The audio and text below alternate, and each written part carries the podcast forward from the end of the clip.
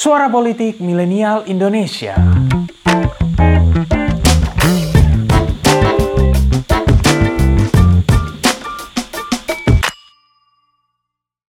Oh, tidak ada sama ada sekali ya? tidak Salah. ada pembicaraan tentang perpindahan.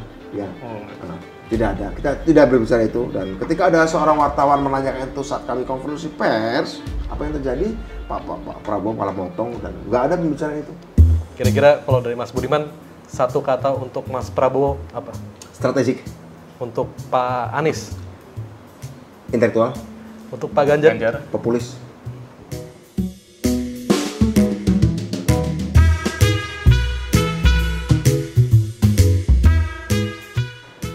Selamat datang kembali ke Pinter Politik Mas Budiman. Mas Budiman ini kayaknya udah ke sini beberapa kali ya? Ya, ada beberapa kali ya. Ya, Tapi terima kasih sudah diundang oleh Alvin dan Dian untuk datang ngobrol di sini. Ya kayaknya udah empat kali kayaknya sering ke sini apa saking sukanya sama Pinter Oh Politik. iya, tidak semua harus acara ya, ngobrol-ngobrol juga dengan teman-teman ya.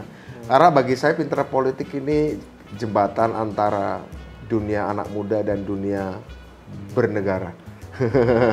Maunya gitu ya, Iya. cita-cita gitu kan kira-kira. ya. Penting sih ngomongin soal negara, apalagi kan nasib kita juga ditentukan oleh negara kan. Jangan lupa juga kebalikannya juga. Di sekitar 54% suara teman-teman akan menentukan nasib negara lima tahun ke depan loh. Iya. Iya. Iya kan? Kurang lebih 54% ya. Iya, pertama pas pemilu ya Pak ya. Pas pemilu, iya. Oh iya, eh, enaknya dipanggil apa nih? Mas atau? Mas boleh, Nah, lebih biar lebih mudah. Oh, udah, iya. Mas Budiman. oh iya Mas, kenalin. Eh, ini dia Dean. Dean, Iya. ya. Dan Dan ini Alvin. Ya, oke. Dan oke. kami berdua dari Pinter Politik dan di sini untuk ngobrol-ngobrol nih sama Mas Budiman nih. Kamu sendiri dulu belajar ilmu politik juga? Oh, saya belajarnya di eh, hubungan internasional. Oh, internasional. Iya, Sama, saya juga. sama oke ya saya juga pernah hubungan Iya. internasional kok Iya. Iya. Kita sebenarnya satu rumpun sih. Satu rumpun ya Hubungan. Oke, Oke, next question deh. Mungkin eh, kita mulai dengan santai-santai dulu ya, Mas oke Budiman. boleh Sebelum ngomongin politik nih, eh, meskipun nama kita pintar politik, tapi kita pengen nanya hal yang ringan dulu sama Mas Budiman. Hmm. Dengar-dengar katanya Mas Budiman ini seneng sama bola, olahraga. oh ya ya saya penonton saja bukan aktivis bola ya iya. Eh, ya udah lama nggak bermain bola tapi saya nonton bola suka Bocorannya katanya seneng sama Real Madrid ya? ya saya Madridista Ha. mantap, mantap. beberapa kali sempat nonton kalau final Champions saya Madrid which is itu sering ya Yes. tapi ya nggak saya nggak sesering itu nonton langsung ya Kalau misalnya disuruh milih nih Mas, antara CR7 atau R9, kira-kira mau yang mana nih? si R7 sama R9, Ronaldo yang dari Brazil itu. oh Ronaldo Brazil oh CR7 ya CR7 ya? CR7 karena Ronaldo Luis Nazario de Lima yang Ronaldo Brazil itu meskipun pernah jadi juara dunia dia tidak pernah memenangkan satu trofi Champions League. Gak pernah loh Iya. Ronaldo Brazil. Tapi kalau Ronaldo Portugis ya Cristiano Ronaldo de Aveiro nah itu dia nggak pernah sih juara dunia juara Eropa sekali tahun 2000 berapa saya lupa 2016 ya tidak Iya, keliru juara Eropa dia. Da- 2016 dan dan kita dia memenangkan lebih baik Liga Champions. Ya. Dari lebih daripada Messi bahkan barangkali. Kalau Champions, setahu ya, setahu ingat saya juga lebih, lebih banyak Ronaldo. Iya. Lebih banyak Ronaldo. Waktu di dengan Real Madrid ya. Yes. Sekarang mulai nonton Liga Arab juga mungkin. Oh, dia pindah, enggak, enggak, dia pindah ke. Arab kan tuh. Enggak, enggak. Kita lebih kita kita tidak kita bukan fans bucinnya pemain. Kita liganya, Liganya sendiri saja. ya, gitu ya. Jadi kayak mirip bukan sosoknya tapi partainya. Oh, iya. Salah. Bukan timnya tapi gamenya. Nice. Oh, oke. Oke, pertanyaan-pertanyaan berikutnya ini bakal model pilihan ganda eh, buat Mas Budiman. Jadi pilihan antara pilihan satu atau pilihan kedua. Boleh jawab tidak jawab ya? Sebisa mungkin dijawab lah.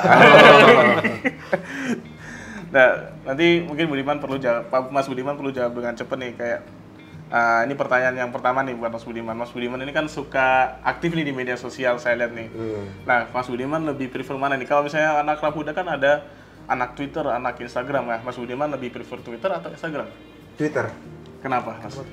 di Twitter itu eh, gini kalau di Instagram yang persepsi saya eh, tapi saya udah mulai main Instagram juga ya di kelas inspirasi Budiman baru saja ke- kembali ke Instagram Twitter lebih banyak intensif saya karena saya bisa ngomong ide-ide saya. Sementara saya nggak cukup punya banyak varian pakaian atau makanan yang bisa saya karena makanan saya nggak jauh-jauh amat gitu ya. Paling sayur asem nasi kapau eh, pecel Madiun, nasi gudeg ya itu, itu aja. Nah, sesekali kalau ada tambahnya ya nasi kebuli, eh, apalagi Korea gitu ya. Tapi itu jarang banget ya. Jadi variannya nggak banyak saya makannya. Ya. Ya, dan- itu-itu aja. Nah, itu itu aja. Jadi tidak ada kebaruan. Eh, Juga pakaian saya biasa-biasa saja ya. Tapi kalau pikiran, ide ya kadang-kadang sering kali muncul ide dan saya share langsung saja di Twitter. Jadi Mas Budiman langsung nge-tweet langsung di situ. langsung, langsung. Oh jadi itu Mas Budiman langsung? Oh, langsung, Wah langsung. mantap itu. Itu bocoran menarik. Iya, kemarin. Sebagian masih ngiranya ini, ini ada adminnya nih. Oh kayaknya enggak, enggak, enggak, enggak, enggak, langsung, langsung, langsung. nih. Menarik, menarik, menarik. Langsung ya. Berarti kalau menurut Mas Budiman emangnya kenapa sih eh, ada nggak yang beda antara followers di Twitter sama followers di Instagram? Followers di Instagram ya kadang-kadang ada bicara substansi, tapi memang nggak banyak kontroversinya, Hmm, tidak banyak pro kontranya. Kalau di Twitter itu Orang langsung nyaut selalu gitu ya? ada pro kontranya, entah berapa persen yang kontra, entah berapa persen yang pro, tapi selalu unsur itu ada, baik yang sangat bermutu maupun sekedar untuk mencela atau sangat bermutu apresiasinya atau hanya sekedar untuk memuja gitu ya, kira-kira gitu. Nah, Mas Budiman kemarin saya sempat baca Twitternya, sempat nge-tweet soal temen debatnya Mas Budiman dulu nih. Ada namanya Bung Rocky Gerung. Oh, oke, ya, ya, oh. Yang lagi rame nih. Lagi rame banget. Ya, Mas Budiman bilang kalau dulu dia selalu bicara logika dan IQ tak jadi apa-apa idenya, terus mulai memaki dungu pada lawan-lawan debatnya. Emang ada masalah apa ini? Apakah dulu Mas Budiman ada pengalaman buruk gitu tuh jadi lawan debatnya Oh, Bung Rocky? enggak. Saya justru tidak pernah punya pengalaman buruk debat Oh. dengan dia. Oh, Karena saya setahu saya dia tidak pernah me- mengatai saya dungu gitu. Oke. saya tidak pernah punya persoalan personal dalam debat dengan dia. Hmm. Eh, tapi entah kenapa kalau berdebat dengan yang lain dia menjadi apa ofensif. Ofensif. Ya, kalau dengan saya debat-debat aja gitu ya, tajam-tajam tapi dia tidak pernah ofensif ke saya secara personal. Hmm. Nah, menurut saya itu tidak adil bagi yang lain. Tidak adil bagi yang lain. Orang juga berhak untuk dihargai oleh dia Iya. dengan pikiran-pikirannya yang saya harus apresiasi. Tajam dalam formulasi merumuskan pikiran dan kata-katanya.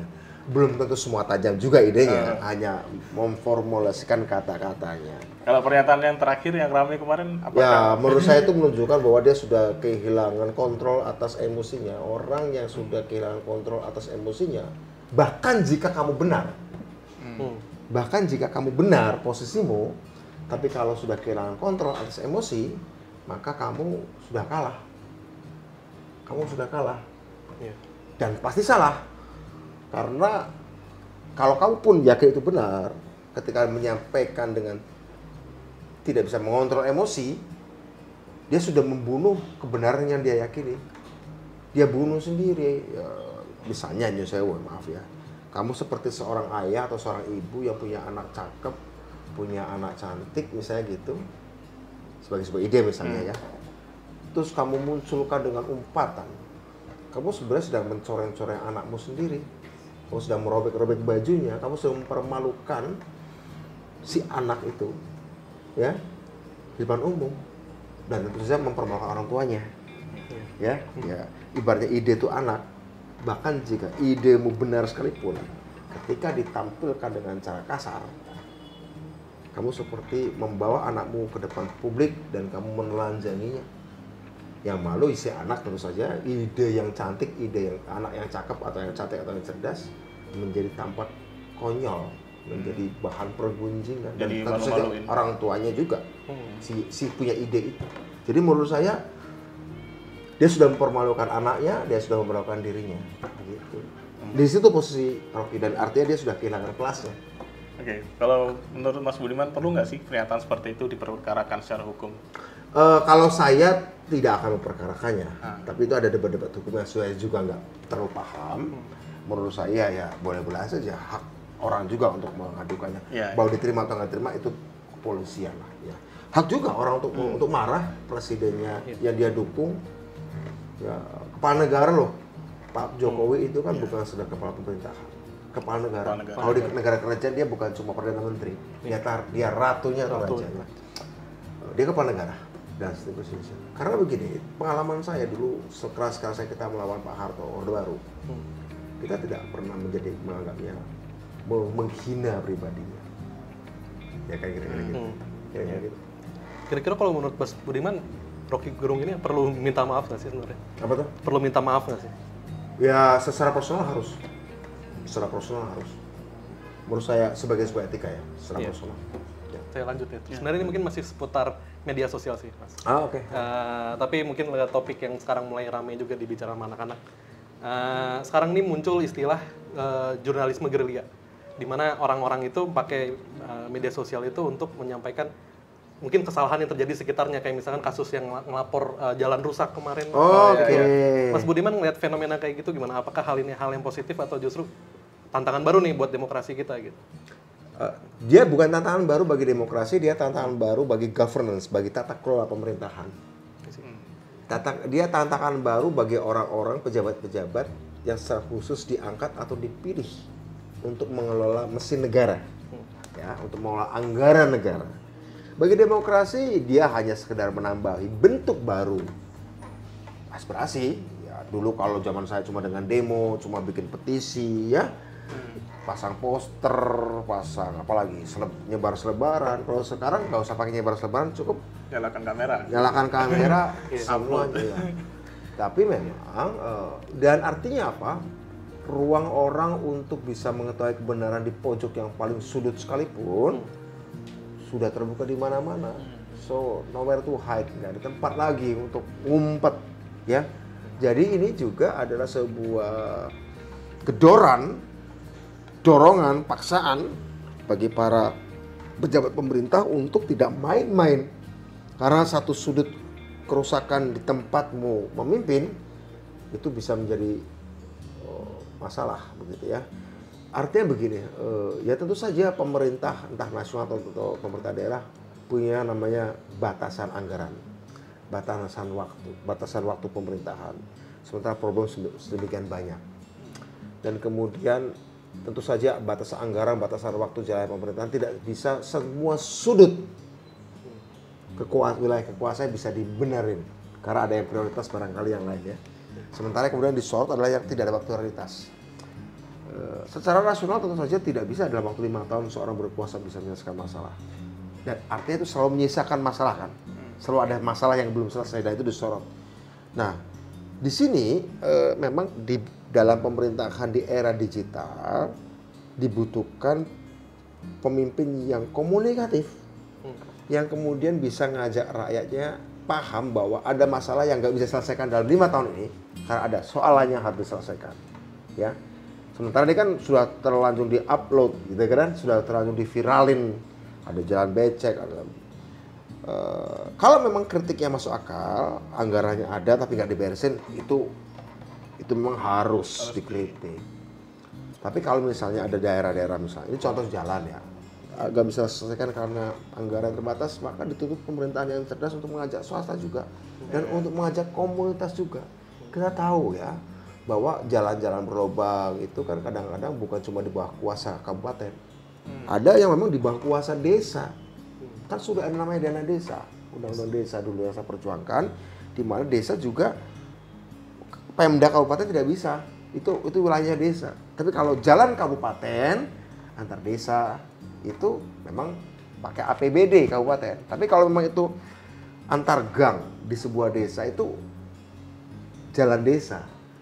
Artinya harus dipakai dari dana desa, bukan dari APBD kabupaten. Kecuali sekali lagi jalan kabupaten antar desa. Itu harus pakai dana APBD kabupaten. Kira-kira begitu. Oke. Oke, mungkin itu bakal jadi apa ya uh, fenomena fenomena baru juga sih sebenarnya buat pemimpin baru kita nanti dari Ya, 2024. harus mampu mengkomunikasikan. Yes. Karena cara pemerintahan tadi guerrilla journalism itu adalah satu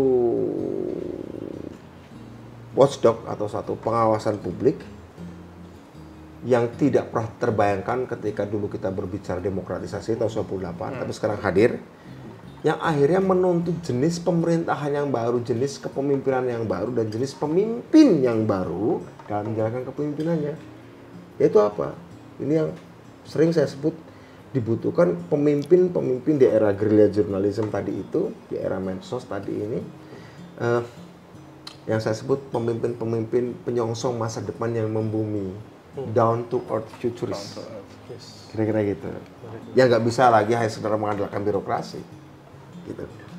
Ngomong-ngomong pemimpin nih mas, kayaknya kita mungkin boleh masuk ya ke dalam ya. Oh, Oke, oke. Eh, ini sih, the elephant in the room, gajah Ya. yang dalam ruangan nih. Ya. Kemarin kan Mas Budiman itu heboh pemberitaannya bertemu Hmm. dengan Pak Ketum Gerindra, Ah, Pak Prabowo. Kira-kira eh, boleh diceritain nggak sih Mas, eh, kenapa sih ke Pak Prabowo? Mungkin ada hal dalam Prabowo yang mungkin Mas Budiman nggak lihat di politisi lain. Ya, pertama-tama dia adalah orang yang salah satu yang potensial bisa menjadi Presiden Republik Indonesia jika terpilih tentu saja.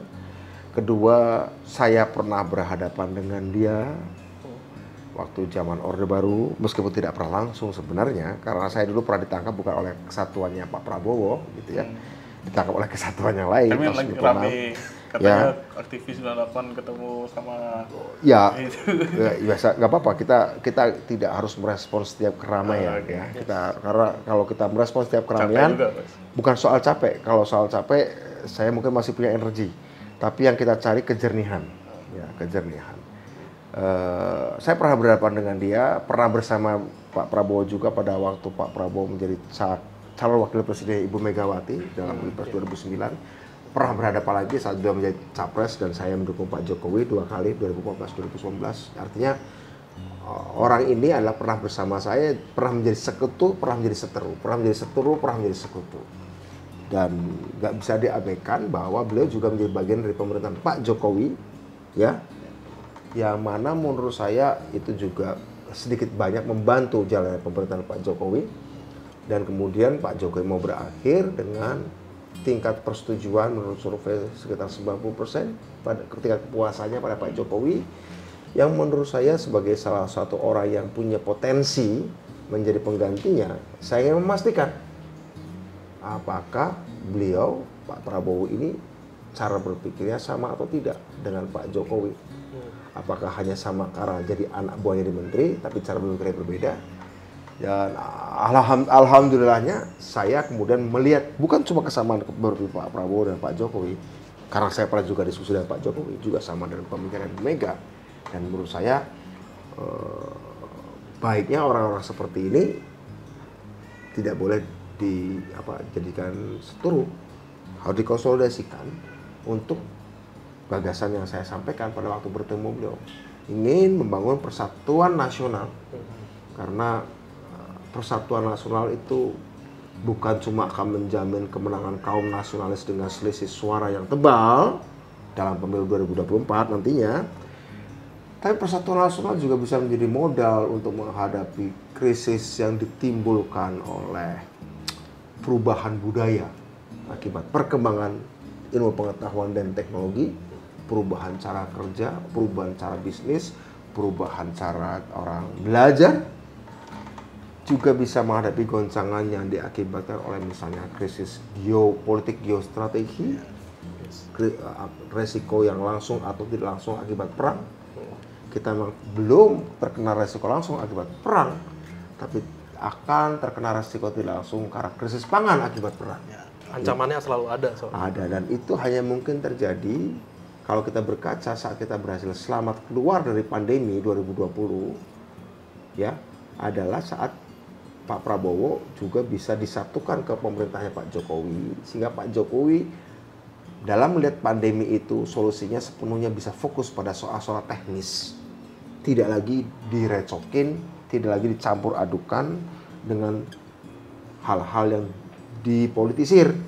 Karena Pak Prabowo sebagai rival Pak Jokowi dalam Pilpres 2014-2019 ternyata menjadi bagian dari pemerintahnya sehingga hal teknis bisa disisihkan sehingga Pak Jokowi fokus ke sana hal politisnya sudah bisa di eh, sudah teratasi dengan Pak Prabowo masuk ke dalam pemerintahan. Nah, kita pernah ada dalam persatuan itu di dalam kabinet dan ketika kita akan terus ada prospek, ada kemungkinan kita menghadapi krisis-krisis besar lain yang tidak sama dengan pandemi, tapi krisis-krisis yang saya sebutkan tadi, perang, pangan, pengetahuan, budaya, gegar budaya gitu ya. Maka dibutuhkan persatuan nasional yang justru menurut saya harus lebih solid, harus lebih strategis. Kira-kira gitu sih. Mungkin dari uh, penjelasan Mas Budiman tadi, uh, Pak Prabowo, Prabowo ini bisa melakukan semua itu semua ya mungkin. Bisa diajak untuk bisa diajak untuk bicara dan melakukan itu. Diajak bareng. Ya. Bukan bukan Pak Prabowo sendiri. Iya. Indonesia terlalu besar untuk di, sekedar diurus oleh Pak Prabowo. Sebagaimana Indonesia terlalu besar untuk sudah di, diurus oleh Pak Jokowi. Ya, Hmm. saya kira. Masih Diajak bersama ya. Iya. Mungkin pertanyaan selanjutnya masih nyambung soal Pak Prabowo juga nih Pak. Eh, di salah satu podcast eh, saya sempat lihat juga mungkin Mas Budiman ini bilang eh, ada ada ada kemungkinan sebenarnya Pak Prabowo ini bisa dipertemukan dengan mungkin Ibu Megawati. Ya, Iya. itu salah satu tujuannya dalam waktu dekat. Nah, dari saya. pandangan Mas Budiman sendiri sebenarnya probabilitas eh, bersatunya nih antara Bu Mega dan Pak Prabowo ini seperti apa ya? Karena itu salah satu pertanyaan besar Iya. publik Ben- juga sih. Bentuknya apa? Iya. ya? Ajakannya itu kayak gimana? Bisa dimulai dari persatuan elektoral, bisa. Bisa dimulai dengan isu rekonsiliasi nasional, bisa. Tapi baik itu persatuan elektoral atau kerjasama politik dalam hal pemilu, pilpres terutama, juga bisa diartikan dalam rangka yang lebih mendalam rekonsiliasi nasional supaya bangsa Indonesia ini lebih pada outward looking, melihat keluar dan menghadapi tantangan yang dihadirkan dari luar. Dan kemudian di lain pihak juga sambil menyelesaikan masalah-masalah masa lalu, ya, sambil menyelesaikan masalah-masalah mas, eh, masa lalu yang juga sudah dimulai Pak Jokowi dalam mengeluarkan perpres untuk eh, penyelesaian kasus-kasus pelanggaran HAM di luar jalur pengadilan. Artinya Pak Jokowi bulan-bulan ini menjelang akhir pemerintahnya sudah mengeluarkan perpres itu yang menurut saya itu pasti tidak akan selesai di periode pemerintahan Pak Jokowi. Maka harus dipastikan dia juga lanjut pada pemer- periode pemerintahan berikutnya. Begitu. Bukan kemudian dimentahkan lagi karena pernah ada dulu undang-undang eh, Komite Rekonsiliasi Nasional kalau nggak salah namanya sudah disepakati DPR, sudah jadi undang-undang. Tapi gara-gara dapat judicial review akhirnya undang-undang itu KKR eh, Komisi Kebenaran dan Rekonsiliasi itu akhirnya dicabut. Padahal itu produk undang-undang. Artinya padahal lebih kuat. Dia lebih kuat sebagai produk undang-undang. Eh dicabut karena ada eh, judicial review. Padahal itu penting untuk bangsa kita untuk menyelesaikan masalah-masalah tinggalan masa lalu. Oke. Nah sekarang Pak Jokowi ini punya perpres. Sebenarnya kedudukan di bawah undang-undang. Mau namanya undang-undang aja bisa dicabut gara-gara ada judicial review. Sementara tinggalan Pak Jokowi adalah perpres yang menurut saya bisa mengisi kekosongan yang diakibatkan karena undang-undang komite komisi kebenaran dan rekonsiliasi dulu di judicial review. Kesempatan kita untuk dulu menyatukan bangsa Indonesia meninggalkan luka lama dan dendam dulu digugat dan hilang undang-undang itu. Nah sekarang ini cuma perpres jauh lebih rentan posisinya, jauh lebih rentan. Nah saya ingin pemerintahan ke depan adalah pemerintahan yang memastikan bahwa perpres ini tetap berjalan dan untuk itu kaum nasionalis harus bersatu dan untuk memastikan kemenangan yang tebal, tapi juga untuk melanjutkan warisan-warisan Pak Jokowi. Selain warisan ekonomi, pembangunan ekonomi, juga tadi warisan eh, kebijakan untuk menyelesaikan problem-problem masa lalu. Begitu. Jadi ini penting. Ya. Berarti rumor yang ada yang bilang nih rumor Mas Budiman mau pindah ke partai Oh, sebelah. tidak ada sama ada ya? sekali tidak Salah. ada pembicaraan tentang perpindahan. Ya. Oh. Nah, tidak ada. Kita tidak berbicara itu dan ketika ada seorang wartawan menanyakan itu saat kami konferensi pers, apa yang terjadi? Pak, Pak, Pak Prabowo malah motong dan nggak ada pembicaraan itu. Ya. Berarti kalau kata Pak Hasto yang merah bakal tetap merah, bakal tetap merah ya Mas Budiman ya? ya, saya merah dan merah putih. Oke, Ya. penting. Yang penting itu merah putihnya sebenarnya. Iya. Oke, Eh, mungkin sekarang eh, agak lebih ringan lagi nih. Eh, kita tahu Mas Budiman ini sudah cukup lama ya berkecimpung di eh, politik, bahkan nggak cuma polit sebagai politisi aja, tapi sebagai aktivis juga. Iya dulu. uh-uh. Nah, kebetulan juga nih sekarang mungkin Mas Budiman ini eh, memang sudah berkeluarga juga. Iya. Kira-kira pernah ada nggak sih mungkin obrolan dari anak atau istri yang bilang, ah Mas Budiman nih udahlah pensiun dari politik karena politik itu bahaya gitu. Oh nggak ada. Tetap mendukung.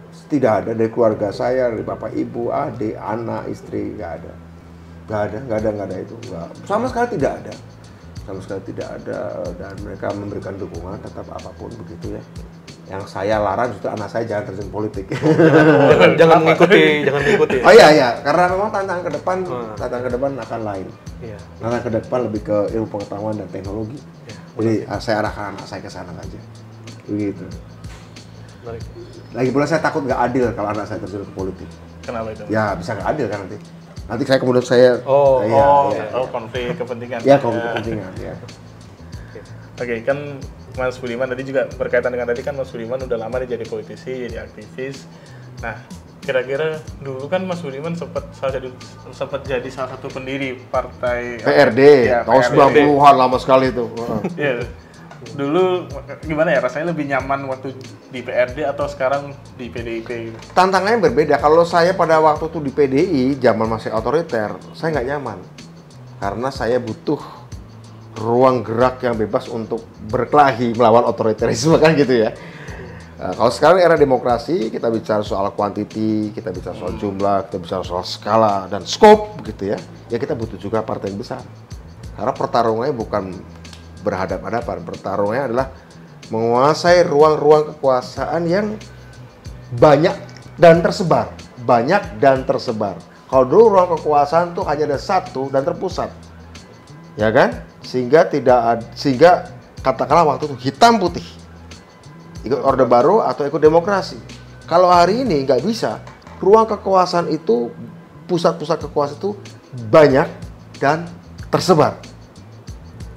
Nah, untuk mengatasi banyaknya itu kita butuh scope, kita butuh ukuran, butuh size, ya, dan menyebar kira-kira gitu. Geraknya menyebar. Dalam tapi tetap besar dalam koordinasi satu partai.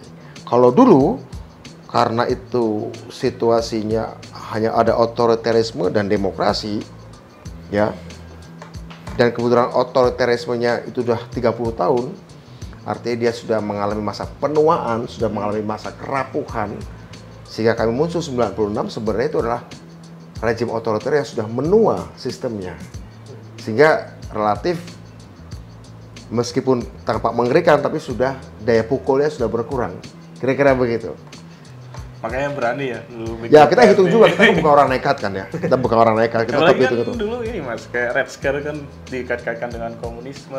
Oh ya itu biasa biasa saja biasa saja. Kalau kamu dulu mengkritik pemerintah dengan ayat-ayat Al- Al-Quran kamu akan dianggap ekstrem kanan. Iya, iya. Kalau kamu mengkritik pemerintah dengan teori-teori ekonomi politik dan sosiologi kamu akan dianggap ekstrem kiri. Sesederhana itulah orde baru berpikirnya. Karena itu kami pun berpikir sederhana. Kalau itu kamu harus selesai berhenti di sini. Kira-kira begitu. Oke, kan Mas Budiman di PDIP terus- dan kemarin sempat ketemu dengan ah, Pak Prabowo. Nah, Mas Budiman kalau disuruh milih nih, bilang ganda nih, antara Pak Ganjar atau Pak Prabowo. Saya menurut saya baiknya mereka tidak dipilih. Oh, Tidak dipilih salah satunya. dua-duanya. Ya artinya saya melihat bahwa bagusnya Indonesia ini dipersatukan oleh kekuatan-kekuatan nasionalis yang kebetulan partai saya di Perjuangan dan Gerindra. Mungkin juga bukan cuma dua partai ini. Ada Nasdem, ada Golkar, ada PKB, ada PSI, ada Demokrat, ya, juga partai-partai religius yang nasionalis, P3, PKB. Jadi menurut saya Indonesia terlalu besar untuk diurus oleh satu partai atau dua partai yang besar. Juga partai-partai menengah. Jadi menurut saya. Jadi bagi saya masa depan merah putih ini bukan pilihan. Ya, gitu kira-kira. Merah putih melampaui warna-warna kepartaian masing-masing. Tapi kalau menurut Mas Budiman, eh, mungkin nggak sih masing-masing partai ini meminggirkan ego mereka masing-masing terus Pada akhirnya kita tahu bahwa sejak 2014, 2009, 2004 kita berpemilu ya, eh, pilpres langsung ya, masing-masing partai punya kok calon-calon presiden sendiri-sendiri. Tapi toh pada akhirnya mereka bisa koalisi? bisa membuat kerjasama. Pada akhirnya bisa menurunkan egonya. Kalau kita sebut ego, tapi menurut saya bukan soal ego atau tidak ego.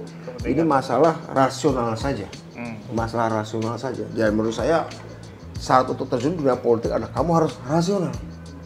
Jangan emosional. Karena kalau kamu emosional bahaya sekali. Ya. Pada akhirnya politik itu harus rasional. Mungkin nggak nih kalau misalnya bersatunya antar partai ini dalam bentuk capres dan cawapresnya? Ya bisa saja itu dibicarakan sih nanti. Kira-kira siapa mas? Oh saya nggak tahu itu tahu ya. itu, itu itu bicarakan di Bu Mega dan Pak Prabowo dan bagusnya ada Pak Jokowi juga bicara menurut saya ya nanti kemudian dalam pertemuan babak berikutnya bisa diajak Pak Erlangga Pak siapa lagi Pak Muhaimin Pak Surya Paloh Kira-kira begitu.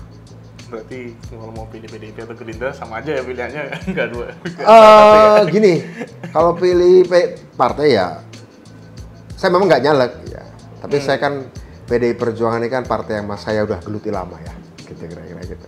Mungkin langsung ke pertanyaan terakhir kali ya. Boleh boleh Pak. Awal ya. Eh, ini sih mas, jawabnya harus singkat. Kita pertanyaan singkat, jawab singkat. Eh, jadi kita eh, pengen Mas Budiman jawab dengan satu kata dari eh, pertanyaan kita nih. Dan ini berhubungan soal Pilpres 2024 nih. Mm-mm. Kira-kira kalau dari Mas Budiman satu kata untuk Mas Prabowo apa? Strategik, Untuk Pak Anies, intelektual, untuk Pak Ganjar, Ganjar. populis. Oke, eh, mungkin ya, udah sore juga nih Mas Budiman juga perlu ada acara mungkin. Oke. Kita tutup dulu ya interview kali ini. Makasih. Nah, kapan-kapan kalau Mas Budiman mau mampir lagi ke Meter Politik kan saking seringnya nih. Oke. Ya kita langsung mampir aja nggak usah ngabarin. Kita Oh, iya, iya, aja iya. gitu. Duduk sini langsung juga boleh. Pasti duduk, saya Pasti keluar. sibuk lah, ya, ya, jangan saya nggak mau ganggu agenda teman-teman muda nih. Kalian yang punya Republik Indonesia 20 tahun ke depan, ya? Amin. Ya? Sukses ya? Ya, terima kasih Terima banyak, kasih Mas Budiman. Terima kasih. Kalau teman-teman ada pertanyaan lagi buat Mas Budiman, eh, tulis aja di komentar ya. Nanti kita sampaikan nih kalau Mas Budiman tiba-tiba mampir. Thank you guys. Terima kasih. Thank. Oke, you. Oke. Ya.